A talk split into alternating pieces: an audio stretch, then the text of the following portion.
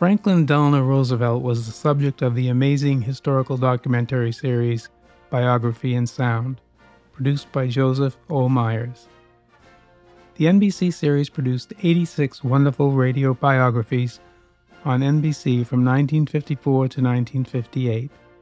The biographies sometimes included interviews with the subject of the biography, but always featured comments and discussions of friends, family, colleagues, and the result was a creation of a collection of great shows by the master of radio biographies, Joseph O. Myers. On this track, you will hear the April 10, 1955 biography and sound documentary on the life of Franklin Delano Roosevelt. The air date of this broadcast was just two days short of the 10th anniversary of FDR's death on April 12, 1945 about three weeks before Germany surrendered on May 7th, and a little less than five months before Japan surrendered on September 2, 1945, ending World War II. President Roosevelt never got to see the end of World War II. And now, here is the biography in sound Franklin Delano Roosevelt, which includes comments by Winston Churchill and First Lady Eleanor Roosevelt. This is Heirloom Radio. My name is John Lovering.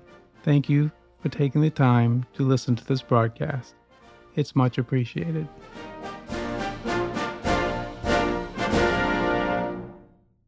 There is a mysterious cycle in human events.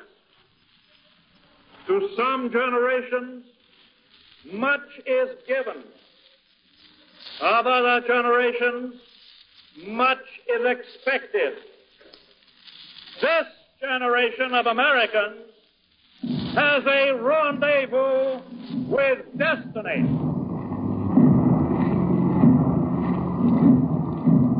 Ten years ago next Tuesday, Franklin Delano Roosevelt died in his fourth term as President of the United States. What you are hearing are the sounds of his funeral cortege the muffled drums, the shuffling feet, as it winds from Washington's Union Station to the White House. He was 63. Today, a full decade after his death, he is still strongly loved or violently hated, a subject of continuing debate, a man who was many things to many people. I remember FDR as a man of very warm human sympathies, but a man of great strength and very firm conviction. Here was a friendly man. I think history will record the fact that he was probably one of the greatest political leaders this country ever produced. He was a man who could be fervently loved as he could be violently disliked. One instinctively thinks of him as a living person. He undoubtedly was a very great humanitarian. It is difficult, of course, a decade after his death, to distinguish the legend from the man. The National Broadcasting Company's news department presents They Knew President Franklin Roosevelt, a biography in sound edited by Paul Cunningham. Mr. Cunningham. This is a program made up of memories. Most of us remember Franklin Roosevelt. Ten years after his death, these are the memories of the people who knew him best. His doctor, Admiral Ross T. McIntire. I believe Franklin Roosevelt really enjoyed being president. He was a very sociable person. He loved people. He could walk into any group of people and he could, without any effort at all, bring them to a point of where they would at least listen to what he had to say. If anyone had charm, Franklin Roosevelt had it. He had this extraordinary capacity for getting people to work together or getting from them some agreed purpose or operation. Lowell Mellett, an information director. Quite a miscellaneous lot of people worked for the president.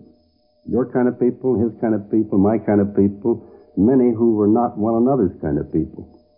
One day he asked me to stay after my talk with him and found myself in a meeting between two important people in his administration.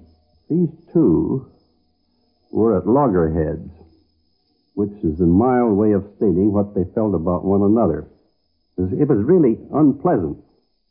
Later, I realized that uh, the son of a gun, and we often thought of him as the son of a gun, wanted somebody present when he had to deal with these two people so that they really wouldn't actually start fighting. As you know, he was a garrulous man. He loved to uh, sit down and pick people's brains. Grace Tully, his personal secretary, remembers that he liked company. I'm sure there are many times when every president is lonely. It isn't physical loneliness because, of course, the president always have, has people who uh, would like to be with him. And President Roosevelt was one of these people who never wanted to be alone, never wanted to dine alone. He wanted at least one or two people around. He liked the feeling of having somebody around, even if you were not working with him. He liked to know that you were there in case something came up. And also for company, even if you were playing cards. He liked to play poker. Well, the president was quite a poker player, but he loved wild games. Admiral McIntire. And he usually got his share of the money. Well, there was a, very interesting event took place way back in the before World War II, and we were up at a hunting lodge in western Maryland. Jack Garner, Joe Robinson, a lot of the old timers were up there, and we had the poker game going. Well, this game was going along fine.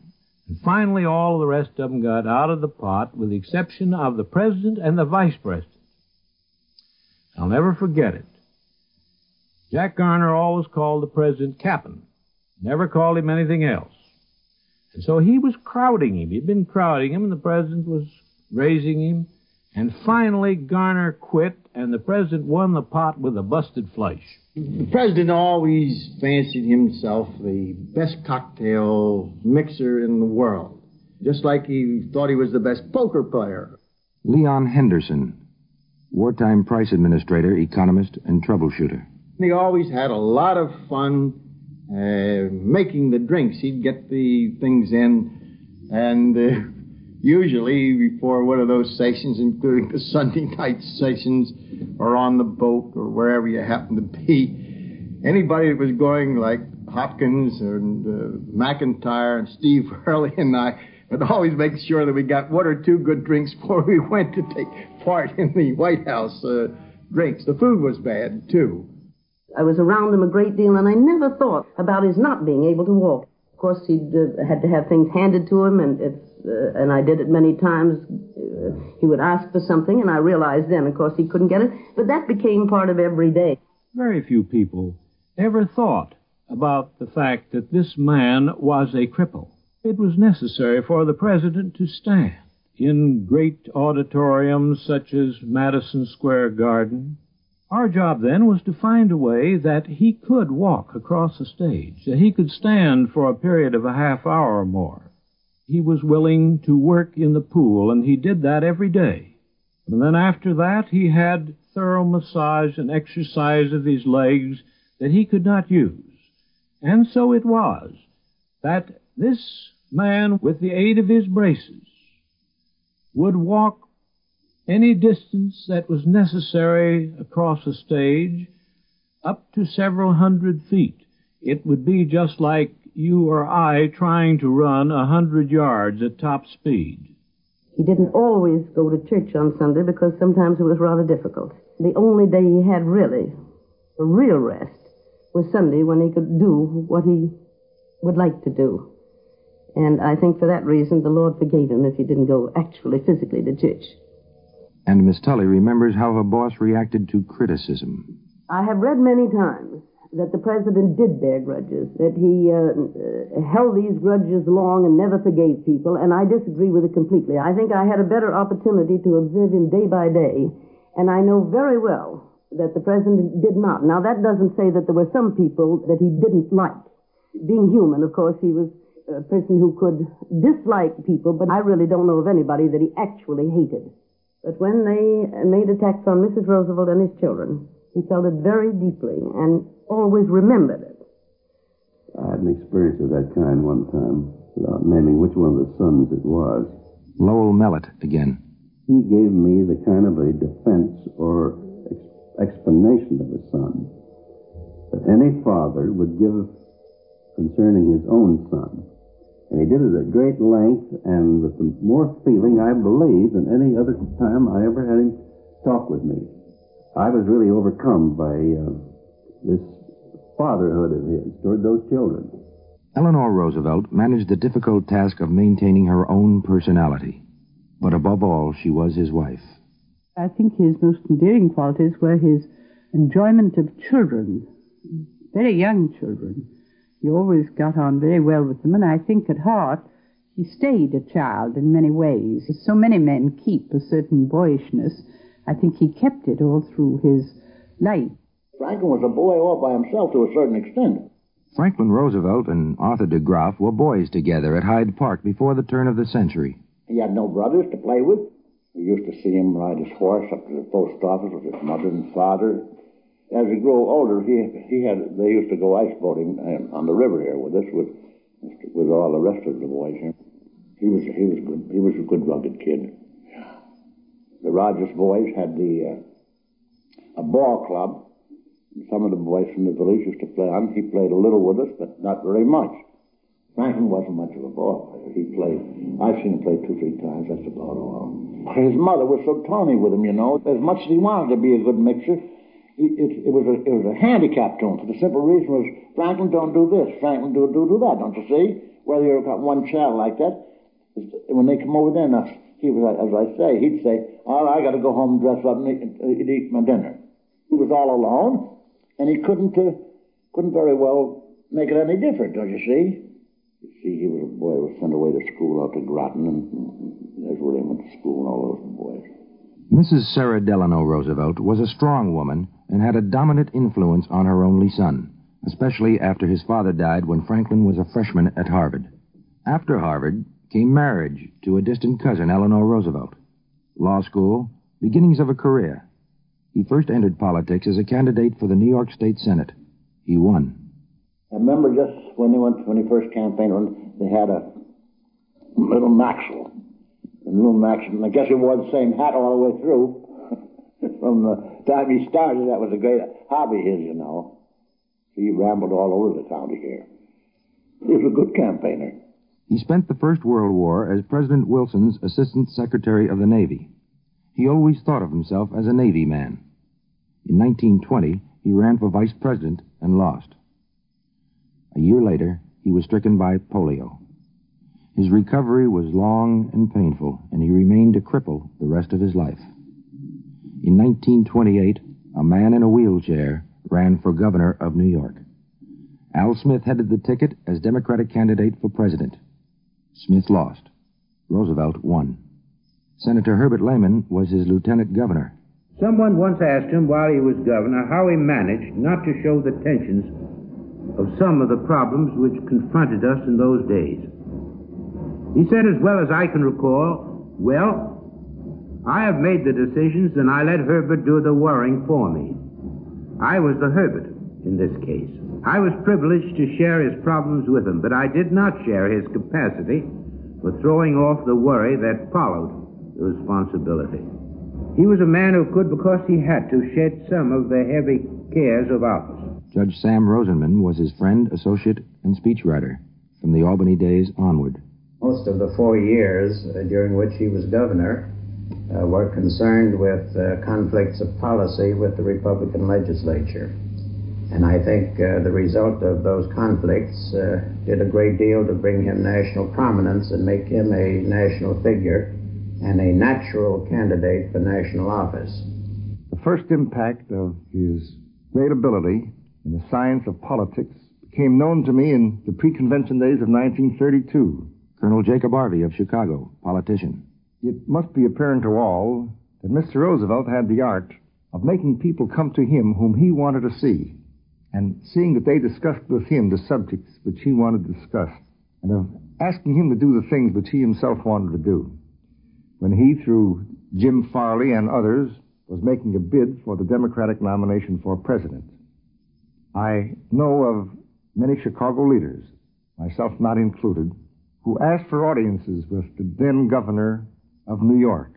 In other words, these men came to the then Governor Roosevelt to ask him to become the Democratic nominee for president.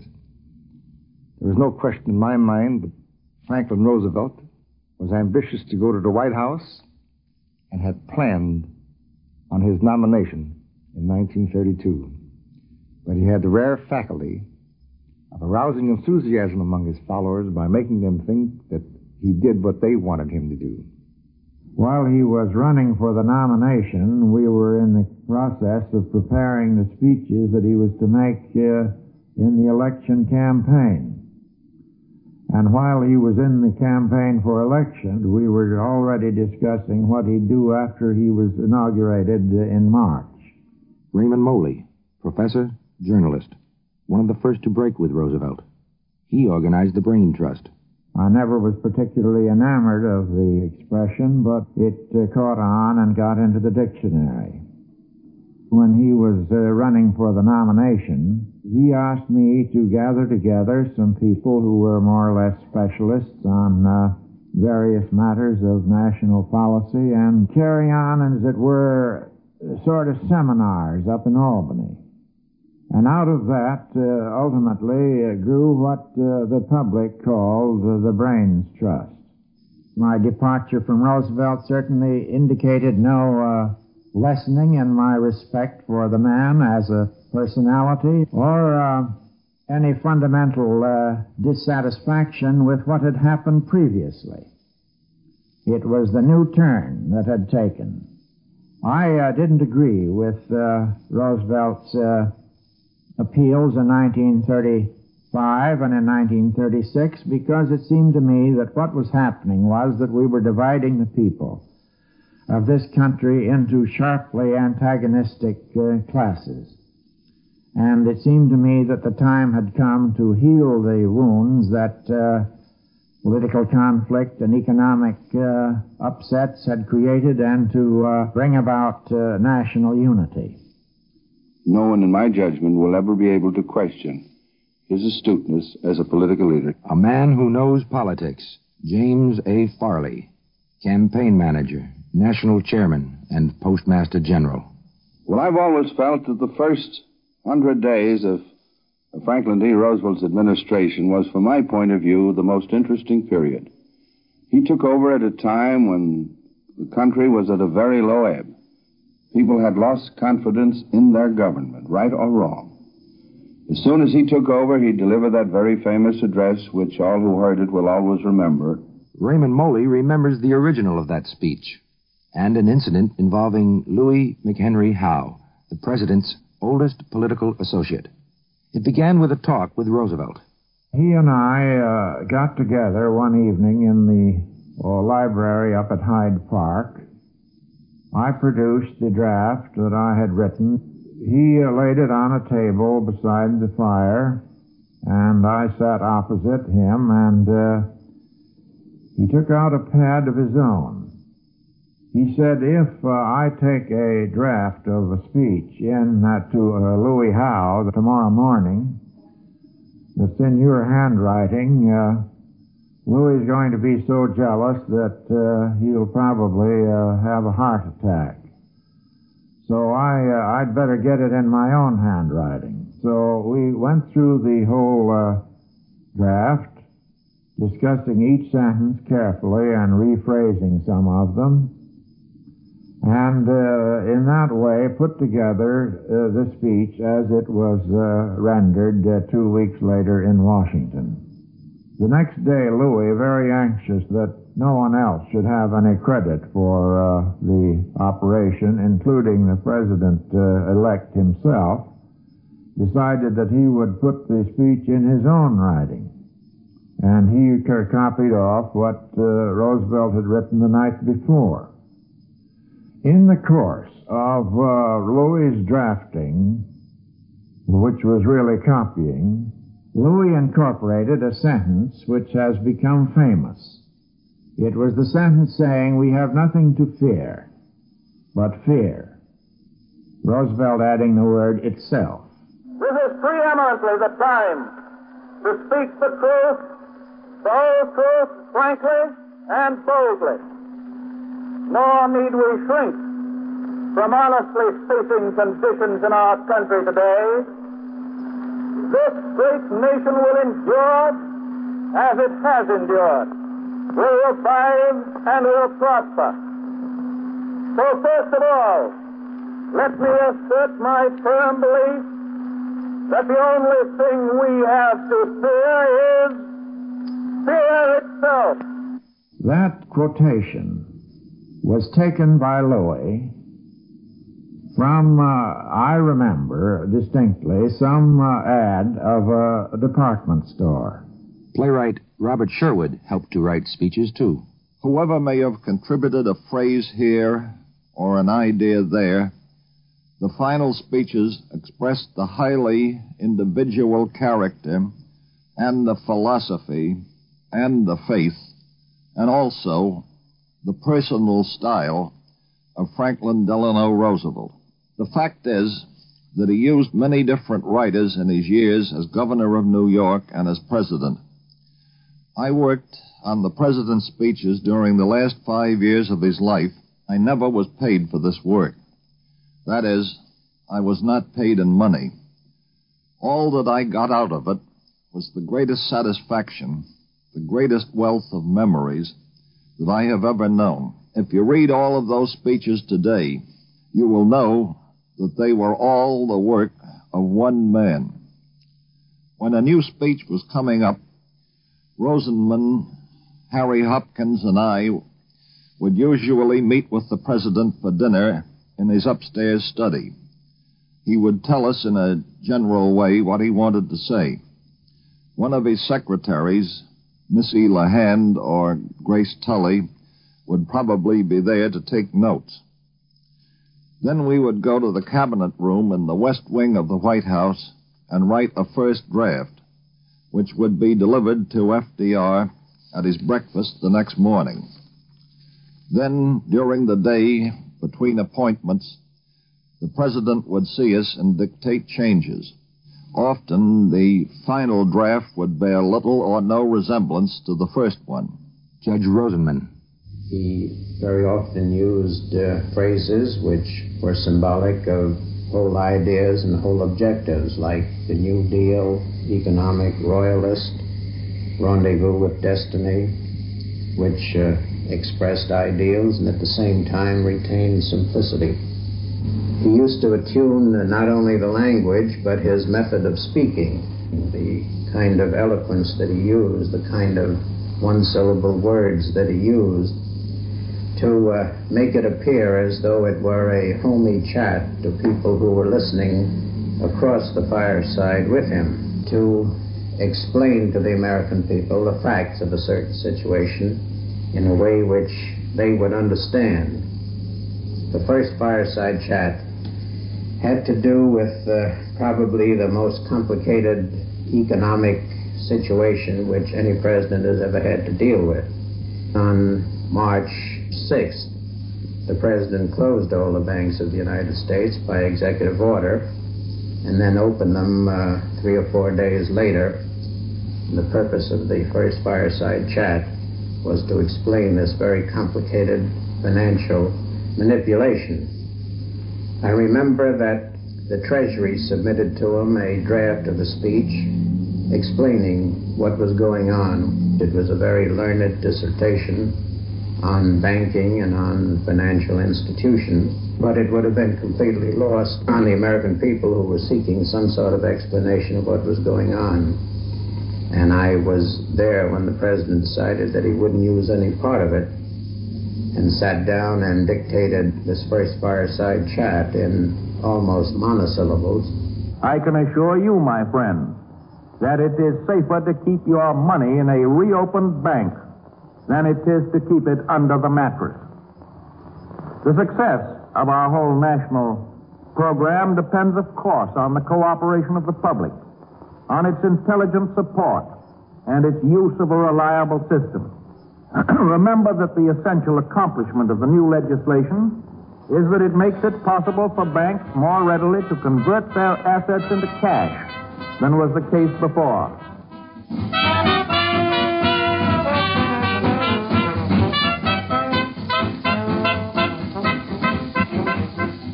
A New Deal, they called it. Madam Frances Perkins, Secretary of Labor, the first woman ever to serve in a cabinet. It was the idea of social justice, as we call it now. The idea that the whole government should work to serve the interests and the needs, to serve the needs, really, of those in the population who were most disadvantaged, who were most in trouble because of a great and very little understood economic depression which had engulfed the world. Those of us who were advising him couldn't make it clear what we were trying uh, to accomplish by these large economic regulations until he hit upon this phrase a floor under wages so they can't sink below a certain point, a ceiling over hours so they can't go beyond a certain point. The New Deal was an improvisation intended to reshape the American economy. There were 12 million unemployed. There was destitution. Out of the improvisation came the alphabet agencies AAA, NRA, WPA, PWA, SEC, CCC, TNEC, NLRB, and these are only a few. The Supreme Court threw out some, but the country was never the same again. Among the chief architects of the New Deal was Henry A. Wallace, editor, corn grower, Farm Belt Republican. Well, in theory, he was very much uh, taken with the idea that there should be a unity between the southern farmers and the Midwestern farmers who traditionally had been separated because uh, the southern farmers were Democrats and the northern farmers were Republicans. And uh, so he uh, liked the idea of having them all pulling together for a single program. He may have been somewhat politically minded in that, I don't know. Mechanism for broadening his interest uh, really came, it seems to me, through the Commodity Credit Corporation. And that was a rather a strange story, because in the first instance, uh, President Roosevelt uh, authorized the formation of the Commodity Credit Corporation with the idea that he was going to buy gold with it. You'll remember that he was uh, endeavoring to raise the price of gold all through the summer of 1933. And along about that time, Cotton Ed Smith, who on many occasions fought the president most bitterly, was concerned that the price of cotton was not rising fast enough. And uh, the upshot of Cotton Ed Smith's pressure was that we used the Commodity Credit Corporation uh, to make uh, loans on cotton. It then became possible uh, to use the uh, Commodity Credit Corporation to make loans on uh, crops in the north. It is uh, curious that one of the outstanding Democratic enemies of the president should have been so helpful.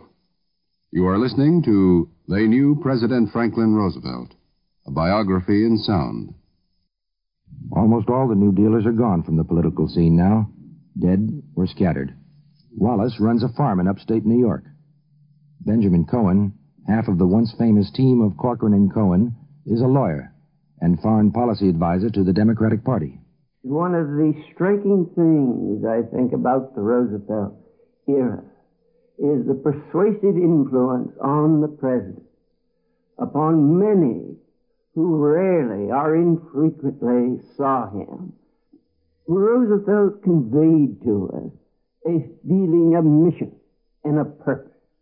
There may have been in those days some subtle political intrigues going on, but they did not dominate the scene. And it is significant that not only were people like Mr. Hopkins and Ickes and Corcoran part of uh, the essence of his team, but the equally important part of his team were the Hulls, the Baruchs, the Pat Harrisons, and the Jimmy Byrnes. He was insistent that these people work together and resolve their differences. That was one of his great talents.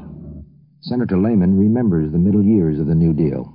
I recall vividly the only time I had a great public break with him. I could not go along with his Supreme Court packing plan. I opposed him publicly. I thought he was in the wrong. I am very sure he did not cherish my opposition to him, but his was such a warm, all embracing nature, comprehending objects far beyond the present moment that our differences were soon all forgotten in the broader medley of common beliefs and common principles that we shared. NBC's Washington correspondent Richard Harkness believes a change took place in those years. I'd say that Mr. Roosevelt, while he was basically a friendly and warm personality, also had a very cold blooded side to him when it came to his politics and to his legislative program. Mr. Roosevelt, after his election in 1936, was somewhat of a changed man, I say. The reason for it is quite plain. He defeated Alf Landon uh, by a landslide. He carried 46 of the 48 states. Mr. Roosevelt then came forward with an unprecedented program to pack the Supreme Court. I accompanied Mr. Roosevelt on his famous purge trip of 1938 when he came up through the South and attempted to purge such old line Democratic standbys in the South as Senator Walter George of Georgia, the late Senator Cotton Ed Smith of South Carolina, uh, Senator Millard Tydings of Maryland.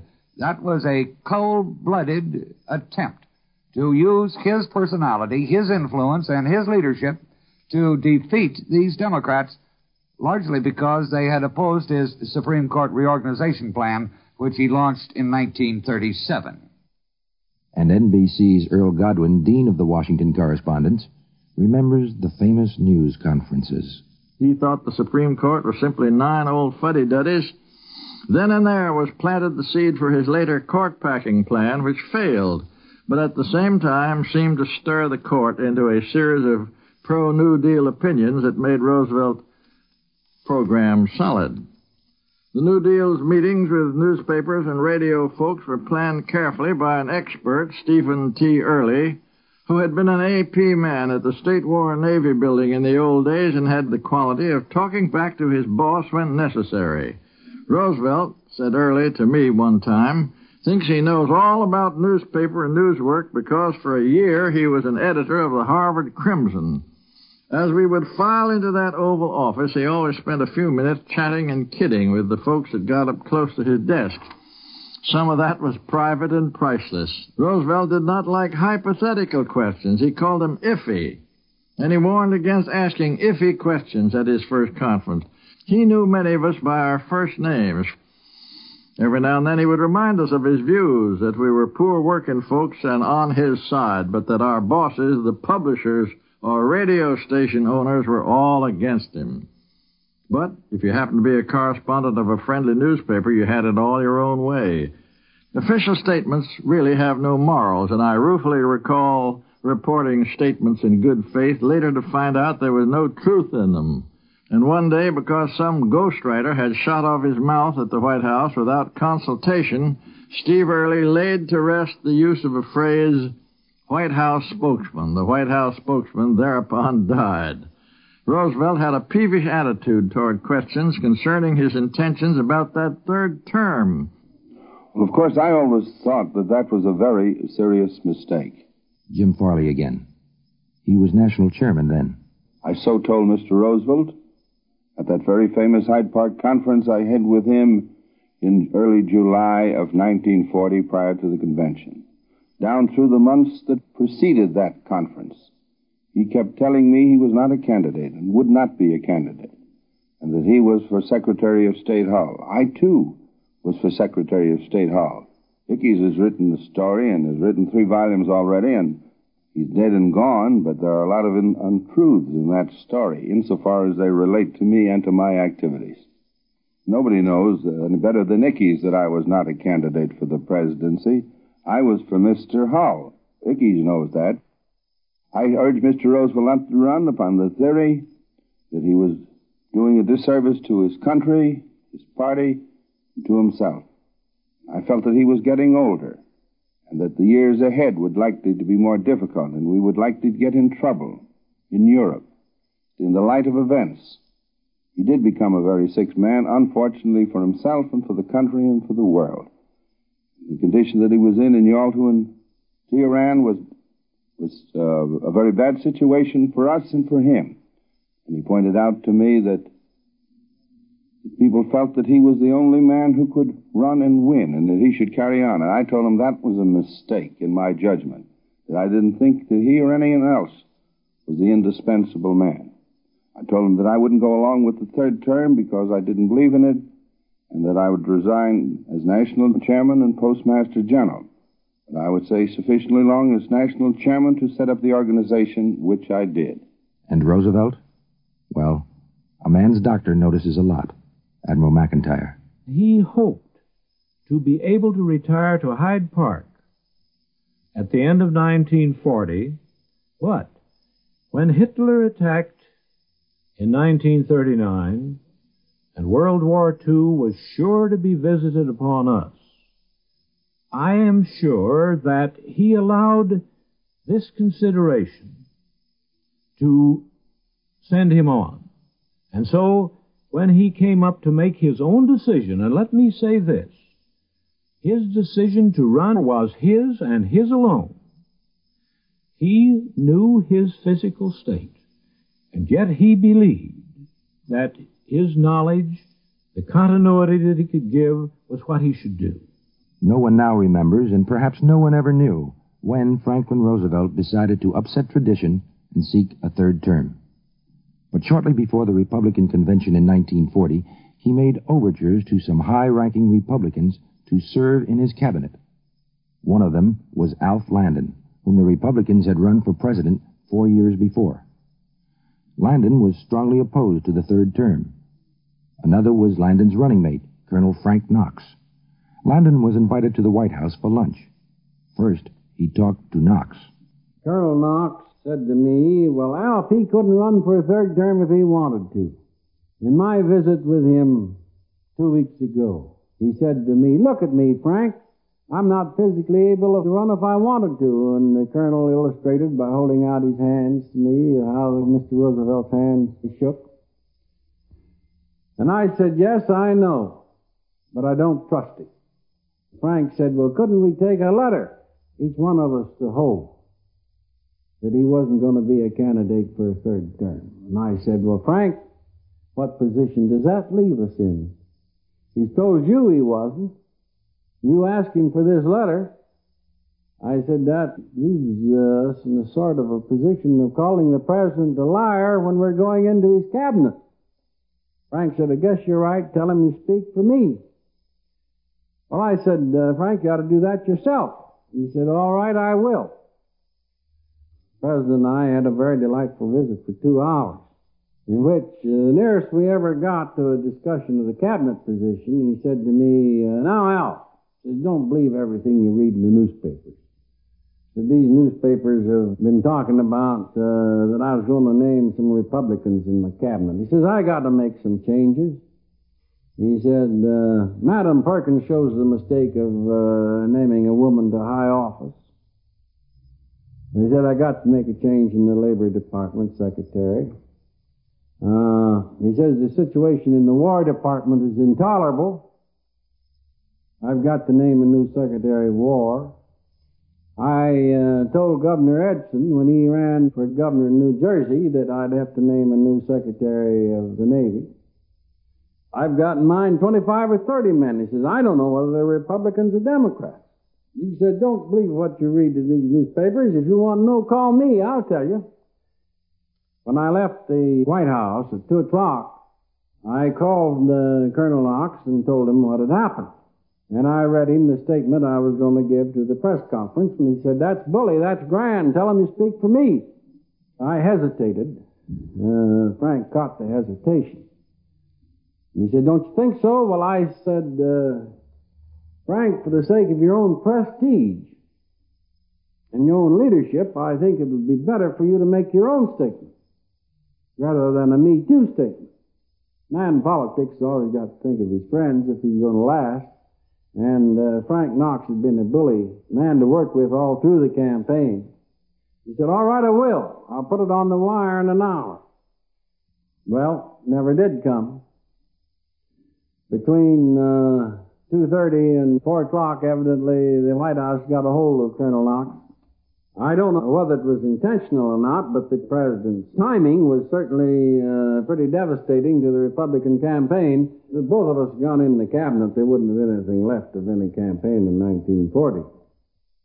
Great anxiety was felt by President Roosevelt and indeed by thinking men throughout the United States, about what would happen to us, the President felt to the depths of his being that the destruction of Britain would not only be an event fearful in itself, but that it would expose to mortal danger the vast and as yet largely unarmed potentialities and the future destiny of the United States.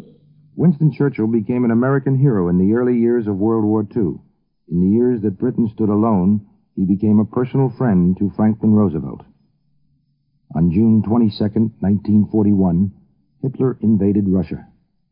On December 7, 1941, Yesterday, December 7, 1941, a date which will live in infamy. The United States of America was suddenly and deliberately attacked by naval and air forces of the Empire of Japan. FDR established a map room in the first week after Pearl Harbor. George Elsey, then a young naval lieutenant, was assigned to the White House map room. There were maps on all the walls and sliding panels around the room to give more wall space. These maps showed every theater of the war, all the oceans. It was the president's custom to come into the map room on his way to the office each morning. He'd usually come down the elevator and we'd hear the bell that the Secret Service would ring, so we knew he was on his way. There'd be a tapping at the door, and one of us would open the door, and in he'd roll. He never walked at that time. He always came in in his wheelchair. Fala was trotting alongside. Sometimes a Secret Service man would sort of give him a push to get him started into the room. Then he'd wheel himself on into the room and move around from wall to wall, map to map, seeing what had happened since he'd been there the night before. He could spot right away whenever a change had been made in the location of a major task force or ship or something of that sort, but he would never interfere. He made it clear over and over again that he wanted to know exactly what was going on, but he wasn't going to interfere with his commander in the field in the way the battle was fought, the way the task force was sent out. That was a big difference, and I can remember hearing the President and Churchill debate it one day in the map room. Mostly he came in to read the cables. There were long and factual ones from General Eisenhower in North Africa and later Europe. There were the pretty prosaic and terse messages from Admiral Nimitz out in the Pacific, the bombastic and eloquent ones from General MacArthur in the Southwest Pacific, and then the explosive and colorful and very terse ones from Admiral Halsey. The President would sit there with his cigarette holder clamped between his teeth and run through these messages as quickly as possible. But I think the greatest interest that he had in the map room was keeping track of the messages that the President exchanged between Churchill and between Stalin and Chiang Kai-shek and de Gaulle and Giraud and the other political leaders of the war. There were about 2,000 of these messages between Prime Minister Churchill and President Roosevelt during the war, sometimes some outrageous puns from Churchill. There weren't nearly as many messages with Uncle Joe Stalin. Uncle Joe was a name that the President coined for Stalin early in the war, one that stuck with him, and one that years later he actually confessed to Stalin, but face to face that he used. The Stalin ones were were much more difficult. Stalin was a, a, a tough fellow to dicker with, a tough man to bargain with. His messages were sometimes pretty rude. The president wasn't quite sure as he'd sit there and scratch his head and look at them whether it was just somebody who hadn't done a good job of translating in the Russian embassy or whether perhaps it really was intended to be as, as bad as it sounded. The last few weeks of his uh, life, March and April of 45, the messages from Stalin were outrageously insulting as he accused the president of double crossing him and of double dealing uh, accusing the Americans of wanting a separate peace with Hitler. And he liked to travel. He would he wanted to travel a lot more than the Secret Service ever let him to see at closer range what they were doing. When he went off to an international conference, which happened every few months, He always took some of the map room staff with him, and whenever we went, we would set up a portable map room, whether it was in the Citadel at Quebec or over at Cairo or Tehran or Yalta, and try and keep him posted there on an hour by hour basis of what was going on. And in these map rooms in other countries, he was always very proud of the fact that he got the news just a little bit faster than Churchill or his other colleagues. Admiral McIntire went along on most of the wartime trips. We were going to fly one time from Tunis over to Cairo. The Germans were in Crete. Over to Cairo. The Germans were in Crete. And it would have been a very happy thing for them if they could have gotten our big transport plane. The president finally agreed to go by night, although he objected strenuously. He said, I want to see the area over which the fighting in North Africa took place. Well, he didn't get away with it on the way over. We did go at night. But on the way back, he flatly refused. He said that he would not fly back to Tunis by night. He was going to see that area over which the fighting took place in North Africa when Montgomery did such a great job in driving back Rommel. And so we did. Fear was not in his makeup. We always enjoyed our fishing trips. There was only one thing that the ship's company complained about. We caught too many fish, and the paymaster saved too much money by serving fish to the crew at practically every meal, so we became very unpopular. The president would eat fish three times a day if, if he could get it. I like to recall a day during the war years when late in the afternoon one of the Secret Service men came in to notify me that the president had received a shipment of oysters. Grace Tully, personal secretary. And when I went in to work with him on the mail, I told him of the arrival of the oysters. And he looked at me and said, Fine, Grace, I'll have them for dinner tonight. And I said, No, Mr. President, I'm sorry. You can't have them tonight because they haven't gone through the regular tests. He said, But I want them for dinner tonight. And I said, But I'm sorry, Mr. President, I just have to make one mistake. He said, I think you and Mike Reilly carry this thing too far. I'm going to have them for dinner tonight, and I'll tell you what you do. And I said, What, sir? He said, You call up the kitchen and have them open two dozen oysters. And you and some of the Secret Service men and Dorothy Brady eat them. And if you're not dead by seven o'clock, I'm going to have the oysters for dinner. The president was a great simplifier. Chester Bowles came to Washington as a member of the president's war team. He had a great knack of taking a very complicated subject and wrapping it up in very simple terms.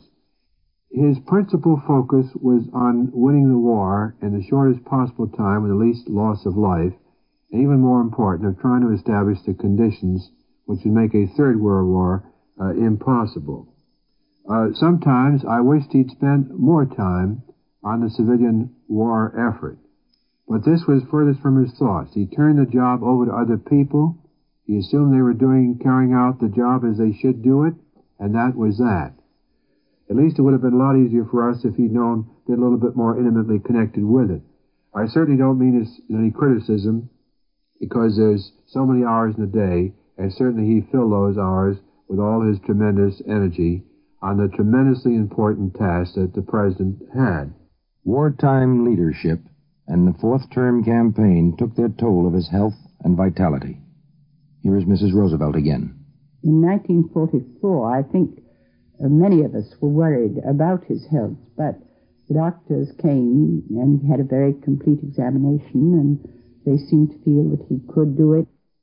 It is my opinion that through the summer of 1944, he was in very good physical condition. And it was not until the period after the election that fatigue again gave us concern. The days were running out. His secretary saw a tired man. I would say only in the last few months of his life did I notice any change in the president. And certainly after he came back from Yalta, I noticed a very, very drastic change in the president. in his looks. He had lost a great deal of weight. The color of his skin was not good. I recall going up to the Congress when he made his report on the Yalta Conference, when for the first time that I ever recall in the 17 years I was with him, that he ever personally mentioned his infirmity. Vice President, Mr. Speaker, members of the Congress,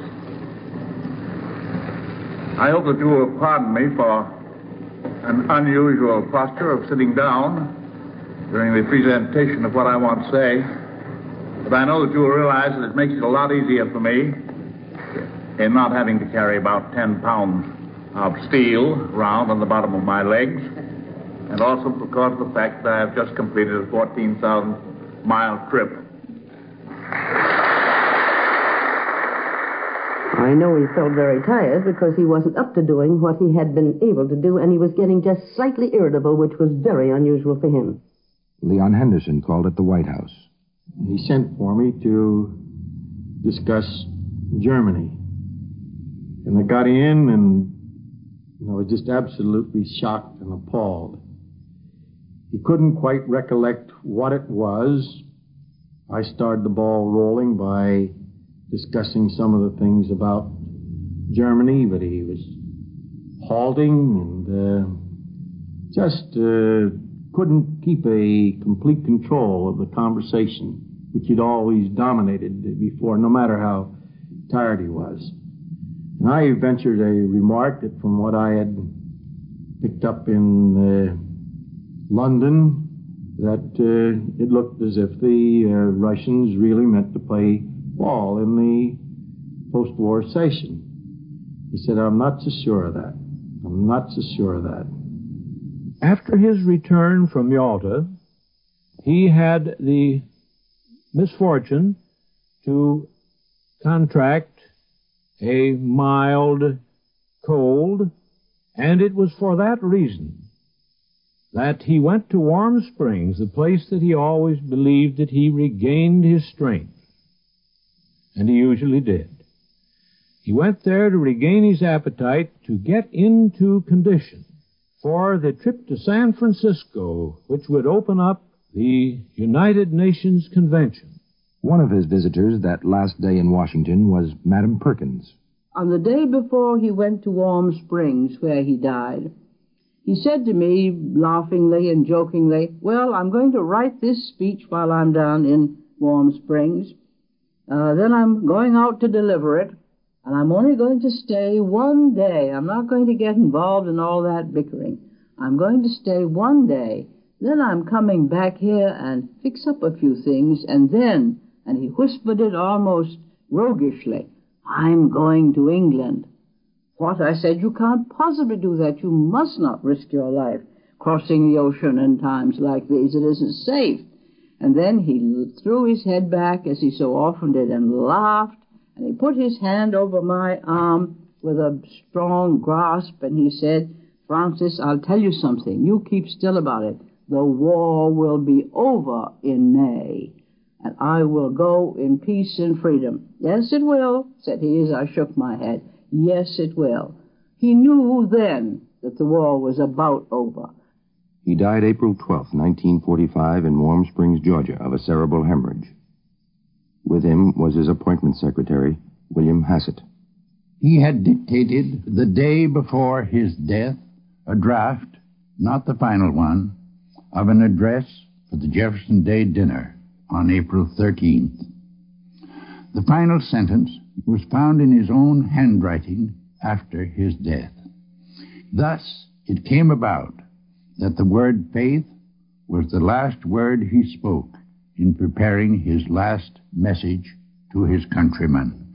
Today, he wrote, I measure the sound, solid achievement that can be made at this time by the straight edge of our own confidence and our resolve. And to you and to all Americans who dedicate themselves with us to the making of an abiding peace, I say, the only limit to our realization of tomorrow will be our doubts of today. Let us move forward with strong and active faith. His body, as he had asked, was taken to Hyde Park for burial. Every year since, there have been many visitors. Some stopped to talk to the superintendent, George Palmer. During the first couple of years that we were open, uh, there were no children who came in here who did not know who President Roosevelt was, and they still recognized the name. It uh, it meant something to them. It meant a man who had been president of the United States. But after nine years, ten years after Mr. Roosevelt's death, we have sixth, seventh, eighth, and ninth graders in school who didn't know President Roosevelt. He is, is not a, a man to them. He has become a part of history. NBC has presented another in its widely acclaimed Biographies in Sound.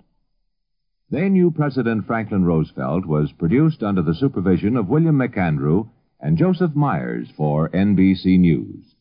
Paul Cunningham was your narrator and editor.